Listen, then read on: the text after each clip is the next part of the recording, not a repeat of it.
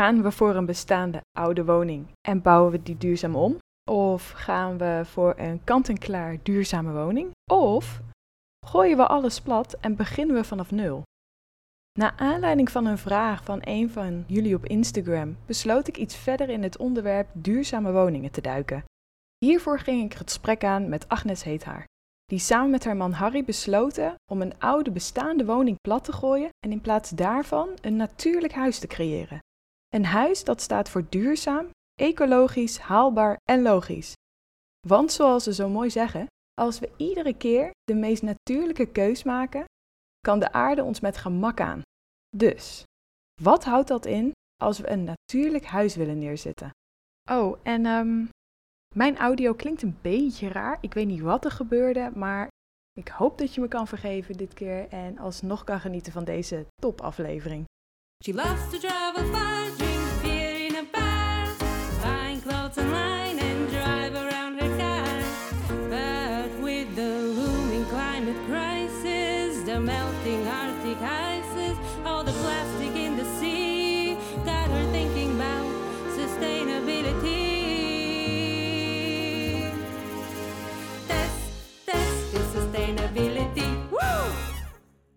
Nou, weten jullie ongetwijfeld allemaal dat ik momenteel geen woning meer heb.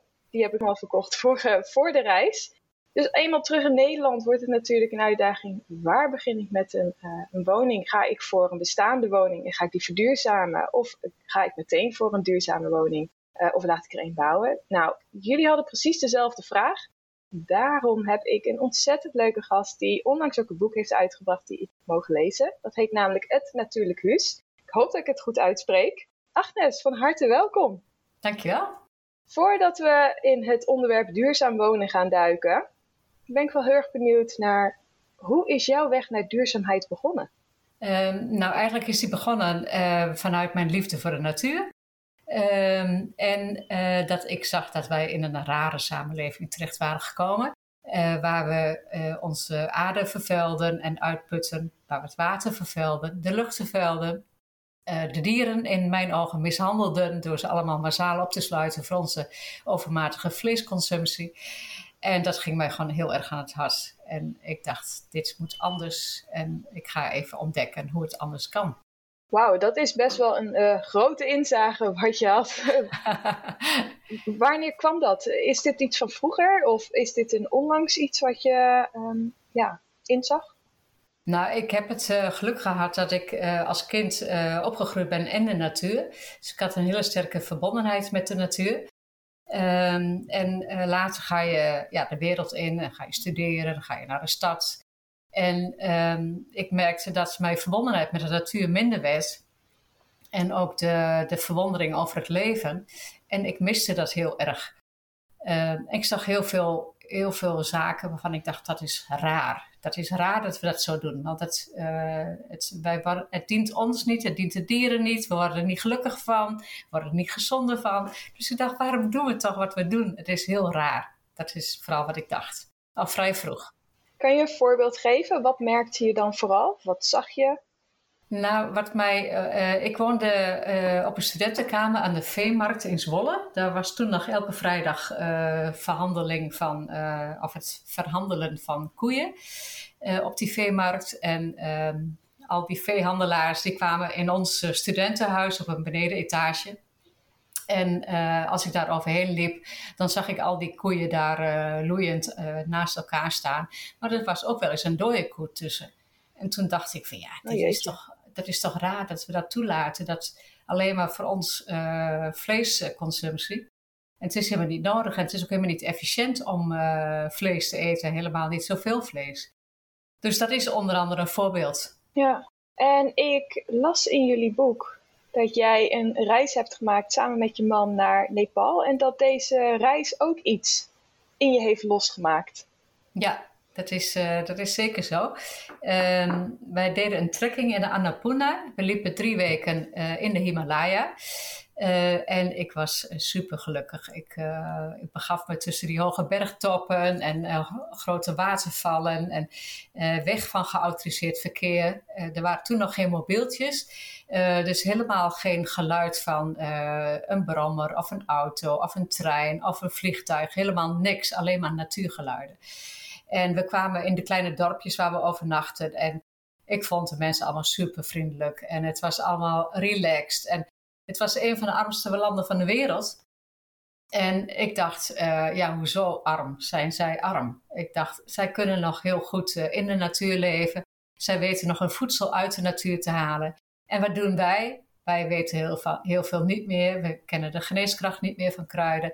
We gaan naar de winkel. We kopen alles. Maar we zijn zo afhankelijk geworden als ik weet niet wat.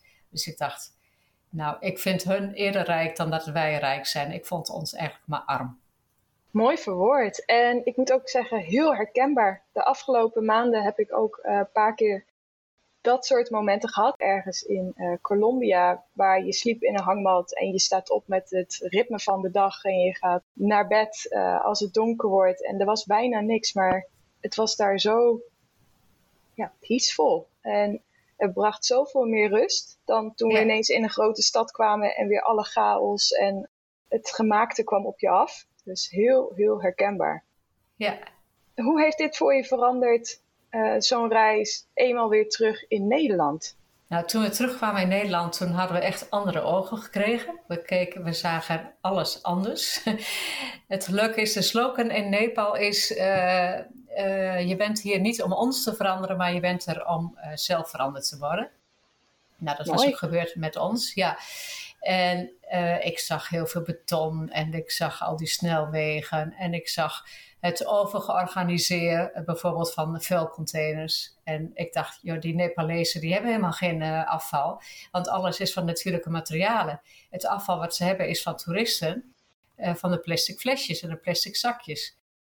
Dus toen we in Nederland terugkwamen, toen dacht ik, ja joh, we zijn zo doorgeschoten. Uh, hoe kunnen we eigenlijk weer meer teruggaan naar meer natuurlijk leven? En wat moet je daarvoor doen? Dus dat, dat, was een grote vraag voor mij. Van hoe kunnen wij het veranderen uh, in onze samenleving en onze cultuur? Hoe kun je eigenlijk weer een andere weg inslaan? Nou ben ik benieuwd. Heb je het antwoord gevonden? Nou, toen we terug waren in Nederland, toen uh, zagen we alles met andere ogen. En ehm, we vonden heel veel dingen raar en overgeorganiseerd. En uh, we zijn met heel veel spullen bezig. We zijn als bijvoorbeeld een vaasje kapot valt, dan willen we weer een nieuw vaasje kopen. We zijn altijd bezig met kopen. Wat heb ik nodig? En dat is, lijkt wel een beetje ons vermaak. En we dachten, dat is toch raar. Want als je in een tentje kampeert bijvoorbeeld, dan heb je die behoefte niet. En als je in een huis woont, uh, en je woont in de stad of je woont in een dorp, dan ben je daarmee bezig. Dat is raar. Dus we dachten, we gaan gewoon helemaal opnieuw bedenken uh, hoe we het anders gaan doen. En toen gingen jullie het avontuur aan met een woning. Ja, dat klopt. Jullie hebben in eerste instantie de keuze gemaakt om voor een, uh, een bestaande woning plat te gooien. En dan eigenlijk from scratch iets te bouwen. Dat klopt toch? Ja, dat klopt. Ja. Waarom die keuze om het plat te gooien en nou ja, iets nieuws op te bouwen in plaats van een bestaande woning verduurzamen? Nou, het was een bouwval uit 1700. Uh, er zaten allerlei scheuren in de muur. De muren werden gestut. Uh, dus je kon vanuit het dak zo naar buiten kijken. De hoogte was heel laag. ik ben de kleinste in onze familie. ik was de enige die er rechtop kon staan. Dus het was van alle kanten gewoon, het voldeed gewoon niet meer. dus het, ehm, ja, het beste was gewoon om het, uh, om het te slopen. En uh, dat gaf ons ook de mogelijkheid om even helemaal los van bestaand iets, gewoon helemaal een nieuw concept te bedenken. En dat nieuwe concept, wat was daarin jullie visie? Uh, nou, wij, wij, wij, wilden een, wij wilden de natuur en duurzaamheid, was dus voor ons het belangrijkste. nou is dat voor ons hetzelfde. duurzaamheid is een natuurlijke leefwijze in onze ogen. Uh, als mens ben je onderdeel van de natuur. Uh, je, je hele lichaam is opgebouwd uh, uit natuurlijke grondstoffen, te weten jouw voedsel. Dus ja, als je echt natuurlijk duurzaam, als je echt duurzaam leeft, dan is er een kringloop en alles wat, je, wat sterft, zeg maar, wordt weer gerecycled door de natuur en ontstaat weer nieuw leven. Dat is de kringloop van het leven. Dus we dachten, als we nou een woning bouwen van natuurlijke grondstoffen, het liefst uit de regio, dan is op een dag als ons huis niet meer voldoet, dan zou de natuur het eigenlijk weer kunnen omzetten tot nieuwe bouwstoffen. Dat was ons idee. Wauw, oké. En voordat we in de details gaan, hoe lang geleden is dat? Uh, dit is inmiddels uh, eh, 13 jaar geleden dat ons huis uh, af was. Oké, okay, 13 jaar geleden. En toen was vooral dat onderwerp duurzaamheid nog niet zo hot topic als dat het nu is. Nee. En dan ook nou, volgens mij als ik dat zo hoor en had gelezen, is de manier waarop jullie die woning hebben gebouwd zelfs nog niet het standaard van wat het nu is. Dus wat we gaan doen is we gaan even duiken in van dat hele bouwproces. En om te beginnen, wat was voor jullie de grootste aangename verrassing in het bouwen van zo'n concept? Nou, we waren uh, van tevoren, uh, precies omdat jij zegt dat duurzaamheid was toen nog niet zo'n uh, topic. De film van Al Gore, The Unconvenient Truth, was net uit. Ehm, en wij waren eigenlijk een beetje bang dat, dat mensen zich ongemakkelijk voelden bij onze plannen. En de bouwvakkers die moeten het uitvoeren. En we dachten, ja, als zij het niet zien zitten, dan krijgen we heel veel ongemakkelijke situaties en misschien wat tegenwerking. En dat was een hele aangename verrassing, dat iedereen super enthousiast was. Dus wij hebben een heel enthousiast bouwteam gehad en we zaten echt in een flow in die uh, bouwperiode. Ja, dat was, de hele, dat was onze aangename verrassing. Oh, mooi.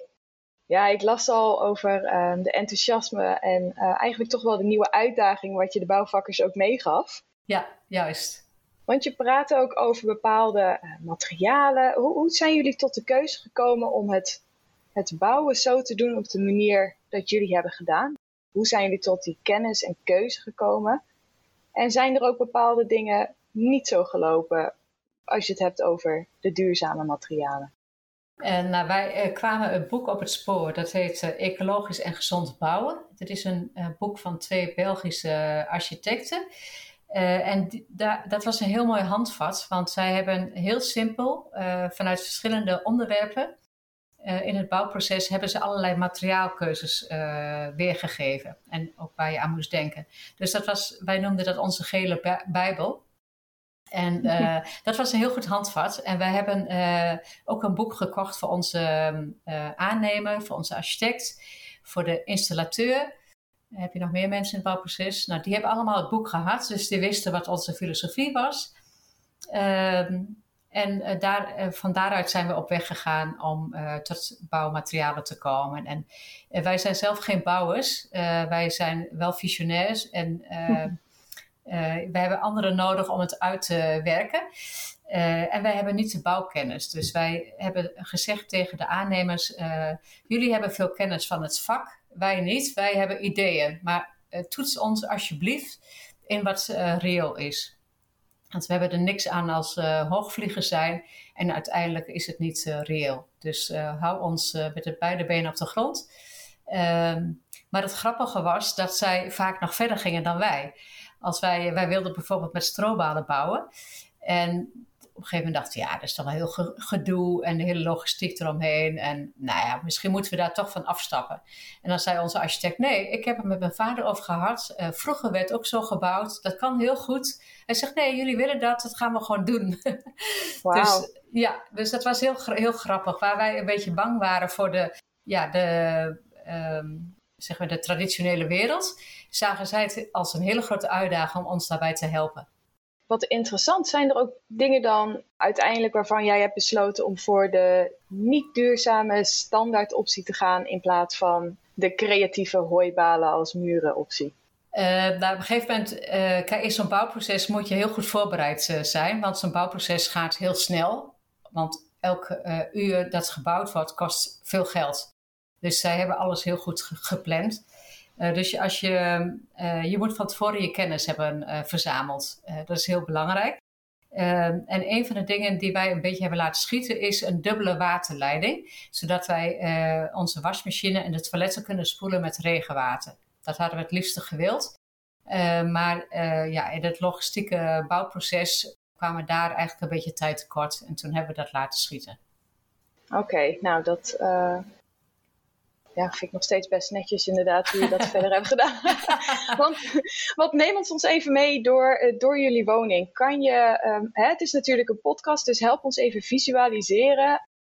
Hoe ziet het natuurlijk huis eruit? En wat maakt het nou ja, zo'n slim gebouwde, duurzame woning? Nou, op de eerste plaats hebben we uh, gedacht, het, uh, je moet je huis uh, zo situeren dat je maximaal gebruik maakt van het licht en je maximaal gebruik maakt van de zonwarmte. Dus dat betekent dat wij onze koele gedeeltes, bijvoorbeeld slapen, kan aan de koele kant, kan aan de noordkant en aan de oostkant. Maar onze woonkamer is aan de zuidkant en aan de westkant. Onze keuken s ochtends is uh, aan de oostkant. Wij worden zelf wakker als de zon opkomt aan de oostkant. Dat is eigenlijk het natuurlijke ritme. Dat is heel fijn als je zo je huis is ingedeeld. Dat je, je gaat eigenlijk gewoon mee met de zon. Dat is uh, één. Dus je maakt maximaal gebruik van de natuurlijke elementen. Die zon die verwarmt, die komt ook in huis, dus die verwarmt ook je woonkamer. Uh, zon in je woonkamer maakt je vrolijk. Dus dan heb je het nog niet eens over bouwen, dan heb je het alleen nog maar over hoe situeer je je huis. Dus daar hebben we maximaal, maximaal naar gekeken. Uh, twee, aan de buitenkant zie je een. Uh, dat is voor, enerzijds voor de isolatie. Anderzijds is het ook voor de geluidsisolatie, geluidswering. Maar het geeft ook een extra ehm, biodiversiteit. Er groeien weer andere bloemen, andere planten. Dus het trekt weer andere dieren. En het filtert fijnstof uit de lucht. Dus aan de buitenkant zie je een gras-sedumdak. Aan de buitenkant zie je ook uh, hout. Dat is inlands hout. We werken met uh, zoveel mogelijk inheemse uh, bouwmaterialen. Um, een deel daarvan heeft een kookprocedé ondergaan, waardoor de cellulose in, de, in het hout dood is gemaakt. En dat betekent dat de schimmels daar geen voeding meer aan hebben. Dus het is een, een manier om je hout te verduurzamen. Verder zie je aan de buitenkant dat wij geen synthetische verf hebben gebruikt, maar of lijnolie of natuurverf. Nou, van natuurverf kun je niet altijd van de buitenkant zien, maar lijnolie zeker wel. Nou, we hebben nog wel een stenen woning uh, gekozen destijds. Nu zouden we dat niet meer doen. Nou, nu zouden we een houten woning uh, kiezen, omdat dat het meest uh, duurzaam is.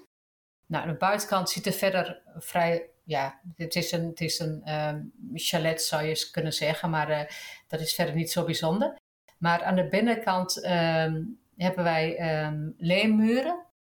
Leem is een materiaal, dat is een soort klei, grondsoort. Ja. Het is een, het is een gezond uh, bouwmateriaal. Het neutraliseert straling. het neemt warmte op. Het neemt vocht op, maar het geeft ook weer warmte en vocht af. Dat betekent dat wij een heel gezond binnenklimaat hebben. Dus dan heb je het nog niet eens over het huis, maar het is een eh, we hebben een gezond binnenklimaat gecreëerd. Dus nu met corona zien we hoe belangrijk dat is. Want wat bedoel je met een gezond binnenklimaat? Nou, dat, je, dat, dat, dat, dat er voldoende ventilatie is. Dus wij hebben uh, dampopen muren en bouwmaterialen die kunnen absorberen en ook weer afgeven. Zodat je een goede luchtvochtigheid hebt in huis en uh, dat de vocht uh, naar buiten wordt getransporteerd. En, en we hebben CO2-ventilatie in huis. Uh, dus als er te veel CO2 in huis is, dan gaat er een sensor, geeft een seintje af aan onze ventilatoren. Die gaan dan iets verder open. En op die manier houden we een gezonde binnenlucht. Dat kun je verder ook niet zien, maar dat is wel zo. En daar, ja, want is heel veel wat helemaal niet zozeer uh, met het bouwen te maken heeft, maar dat heeft echt nog veel meer mee te maken van, met je leefwijze. Ja. Uh, zo hebben we ook heel veel planten in huis staan die de lucht zuiveren. Dus dat is ook iets wat iedereen kan doen. Um, bouwmaterialen zijn allemaal biobased. Dus ja, uh, we hebben um, uh, in, in de spouwmuren hebben we vlaswol. Geen glaswol, maar vlaswol. Um, we hebben veel hout. Uh, we hebben natuursteen op het aanrecht uit België. En we hebben natuursteen op de vloer. En die komt van iets verder weg. die komt uit Vietnam. Okay. En uh, wij vonden dat mooi en we hebben daarover gediscussieerd met elkaar. Is dit verantwoord, is dit niet verantwoord? En uh, we hebben gekeken van het wordt met het schip aangevoerd, dus dat is uh, meer duurzaam. we hebben gekeken of er geen kinderarbeid werd gedaan. En we kijken dan ook naar keurmerken. Nou, bij steen is het niet zozeer, maar bij hout is wel FSC-keurmerk. Maar nou ja, toen hebben, vonden wij het voor onszelf verantwoord om dit toch te doen. Ja, want er komt echt zoveel bij kijken als ik dat hoorde. En wat ik vooral heel erg interessant vind is, nou, na mijn ervaring met het opstaan, met het, natuurlijk dat jullie daar je huis zo op hebben geplaatst, dat het, je merkt gewoon echt verschil op hoe je je voelt en hoe je, ja, gewoon hoe je je voelt. En die plaatsing, wat ik ehm, ook wel benieuwd naar ben, is die plaatsing, die hebben jullie ook op zo'n manier gedaan dat het slim werkt voor het warmte- en energiesysteem binnen jullie huis. Dat klopt toch? Plaatsing waarvan? Van de woning met de fundering, dat het allemaal met elkaar in een connectie heeft, waardoor er een bepaalde uh, warmteregulatie, maar ook een soort energiesysteem is. Heb ik dat zo goed begrepen? Nee, dat heb je niet goed begrepen. Nee, heb, heb, je wel leuk over, heb je wel leuk over gefantaseerd. Ja, Ik, dat was het ideale scenario misschien nog meer. Van, ja, juist. Maar laten we dan even kijken naar, want dan ben ik wel heel benieuwd. Hoe zit het dan met jullie manier waarop je met het energie omgaat binnen het huis? En dan niet de persoonlijke energie, maar het daadwerkelijke energie om een lampje aan te krijgen. Ja, juist. Ja. Um, nou ja, eigenlijk dat verhaal daarvoor vinden we eigenlijk heel erg belangrijk, maar je wilt naar het tweede verhaal. En sluit daar even bij aan. Ehm, wij hebben, um, even kijken, wij hebben, um, voor de, ja, we hebben gewoon energie, duurzame energie. Dat komt uit de aarde. We hebben aardwarmte. We hebben windenergie. We hebben zonenergie. en we hebben hout als energiebronnen. En die vier die werken met elkaar samen. Dus wij, uh, wij hebben uh, ja, daarvoor sowieso gezorgd voor goede isolatie uh, van ons huis. En, ehm, en dus dat de warmte vanzelf binnen kan komen. En eh, voor de rest is het ja, energie gewonnen uit wind, hout en ehm, zon. En daar, die stuurt onze elektriciteitsnet aan. En als je kijkt naar alle investeringen die jullie hebben gedaan met, het, met, de, met de bouw en dan deze manier van energie binnenkrijgen, hoe zit dat energie versus opbrengst? We blijven natuurlijk Nederlanders. Ja. Onderaan de streep, uh, moeten jullie daarin nog veel inleggen? Nou, uh, we blijven Nederlanders, maar misschien moeten we dat maar eens een keer veranderen. Uh, want als je niet investeert, dan um, zul je ook niet uh, daar de vruchten van plukken. Mm -hmm. uh, wij hebben geen energierekening. Nou, iedereen maakt zich zorgen over de gestegen energieprijzen. Wij hebben geen energierekening. wij hebben al heel vroeg geïnvesteerd in zonnepanelen. Um, wij hebben al 13 jaar opbrengst van zonnepanelen. Ja. heel veel mensen die twijfelen, elk jaar dat je twijfelt, ehm, ja, hou jezelf voor de gek. Ehm, dus ja, je moet gewoon durven te investeren. Ja, eh, met onze leefwijze, wij, uh, wij hebben eigenlijk eh, heel weinig kosten. Dus wij hebben, wel, wij hebben altijd in ons leven gezegd, wij vinden wonen een hele belangrijke waarde in ons leven. Voor onszelf, voor onze kinderen. Goed en fijn wonen is voor ons eigenlijk veel belangrijker dan luxe of uh, nou, verspilde leefwijze, noem ik maar even. Dus wij, wij, wij hebben altijd in ons leven heel erg gekozen voor wat voor ons het meest belangrijk is in het leven. En daar je geld op te investeren. En daar dan ook uh, ja, je, je voordeel mee te hebben. Zijn jullie dan ook volledig self-sustainable? Of? Nou, wij zijn niet uh, volledig uh, zelfvoorzienend. wel voor een deel.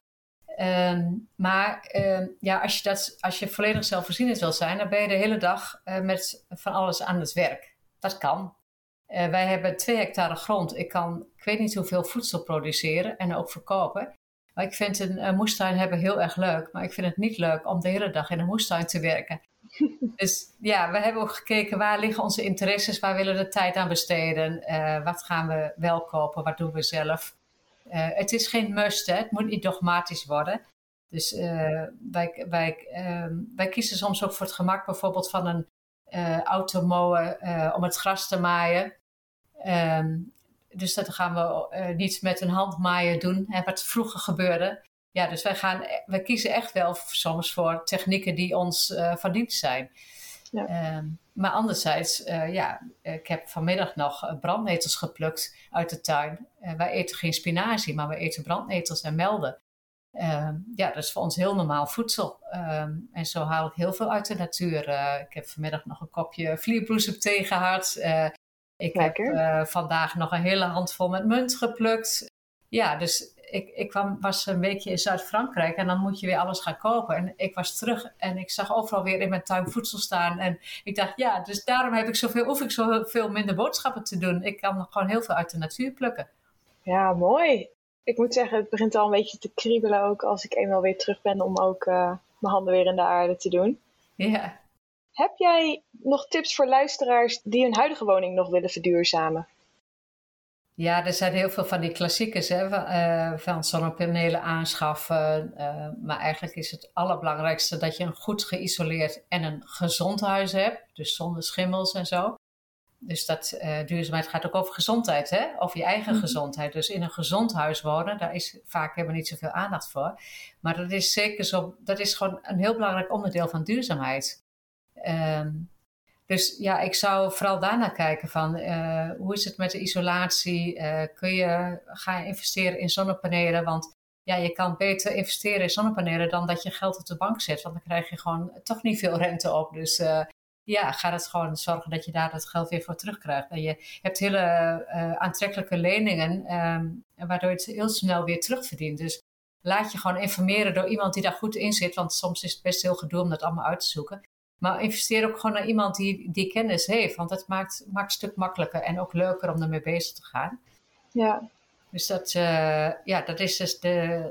Maar, maar ook wat ook heel belangrijk is, is uh, zorg dat je zelf uh, lekker in je vel zit en dat je gezond bent. want dan heb je gewoon veel betere energie. En ook trek gewoon warme kleren aan. Van, uh, ik ben soms verbaasd over uh, als je nieuwe kleren koopt, dat het soms ook in de winter van die dunnetjes zijn. Gewoon een lekkere goede wollen trui die gewoon lekker warm is, die kun je bijna niet meer kopen. Dus ik vind dat echt bizar. Dus ja. ja, zorg gewoon dat je lekkere kleding aan hebt, uh, lekkere warme kleding aan hebt. Dan kan je de temperatuur ook wat lager zetten. En je kan ook wennen aan lagere temperaturen. Dus ehm, dat speelt, scheelt veel energie. Zeker, zeker. Helemaal mee eens ja, dat brengt ons al meteen tot het einde. Ja, mag ik nog even een heel praktisch tip geven? Altijd welkom. Hele kleine, ja, want dat is de meest opgevolgde tip die wij uh, hebben gegeven. Dat is als je een eitje kookt en uh, het water kookt, dan kun je je energiebron uitzetten. Dus je gas kun je gewoon uitzetten. Omdat het eitje verder kookt in je water. Dus als je, daar, als je het 5 à 10 minuten laat staan, is je eitje ook gekookt. En datzelfde geldt voor pasta uh, als, het, als het gekookt is, zet het gewoon uit. Het kookt verder in het gekookte water. Het is zo'n korte uh, kookduur dat, het, uh, dat je hebt helemaal geen gas voor nodig. Nou, dat is echt een top hack. Nooit eerder gehoord. nee. Soms is het zo simpel. Ja, juist. en, werk, en werk met een, uh, met een hooikist of een hooizak. Een warme zak waar je, als je rijst koopt uh, en dan s ochtends vroeg, zet het in en de hele dag gaat het verder. En aan het eind van de dag heb je lekkere drooggekookte rijst. Dat zijn ook van die energiebesparers. Super waardevol. Ja. Nou, dankjewel Agnes. Ik wil afsluiten met de welbekende challenge. Wat heb jij uh, bedacht voor mij en de luisteraars? Uh, de challenge is wat mij betreft om je huis eens uh, langs te lopen en te kijken welke schoonmaakmiddelen je allemaal in huis hebt. En af te rekenen met alle schoonmaakmiddelen die niet duurzaam zijn. En echt alles weg te doen en opnieuw te beginnen en alleen maar duurzame producten te kopen. En wat zijn echt duurzame producten waar uh, we dan aan moeten denken? Nou, bijvoorbeeld toiletreinigen, afwasmiddel, dat gebruik je elke dag. Uh, of vaatwastabletten, uh, om die duurzaam te kopen. Uh, ja, en je hebt helemaal niet zoveel schoonmaakmiddelen nodig. Dus vaak worden we verleid door reclames en het ziet er allemaal geweldig uit en leuke gekleurde flesjes en zo. Kijk gewoon wat je echt gebruikt en, en koop het gewoon nooit meer. Ja, en ik hoorde je nog wel zeggen van gooi het weg en koop anders. Maar is het niet juist niet duurzaam om iets wat nog niet op is al weg te gooien? Ja, ja, nou ja, dat, dat is wel een overweging waard. Um, soms breng ik het liever naar, de, naar het chemische afval, omdat het gewoon, ja, gewoon schadelijk is voor het milieu. En dan denk ik, ja, dan ga ik het niet nog even gebruiken, terwijl ik weet dat het niet goed is. Maar dat is een persoonlijke keus. Ja, daarmee wil ik het ook graag uh, afsluiten. Ik wil je ontzettend bedanken voor je inspirerende kijk op uh, woningbouw. Het heeft, je boek heeft ook mijn ogen geopend met wat allemaal mogelijk is. En dat is blijkbaar best wel veel. Dus uh, dankjewel. Heel graag gedaan. Succes! Test, test, sustainability. Woo! Ja, dat was hem weer. Ben jij ook weer zo ontzettend geïnspireerd om je leven een stukje groener te maken? Nou, ik wel. Heb jij van deze aflevering genoten? Vergeet hem dan ook niet te delen via social media. Of deel deze aflevering met iemand waarvan jij denkt, die kan hem goed gebruiken. Tot de volgende aflevering.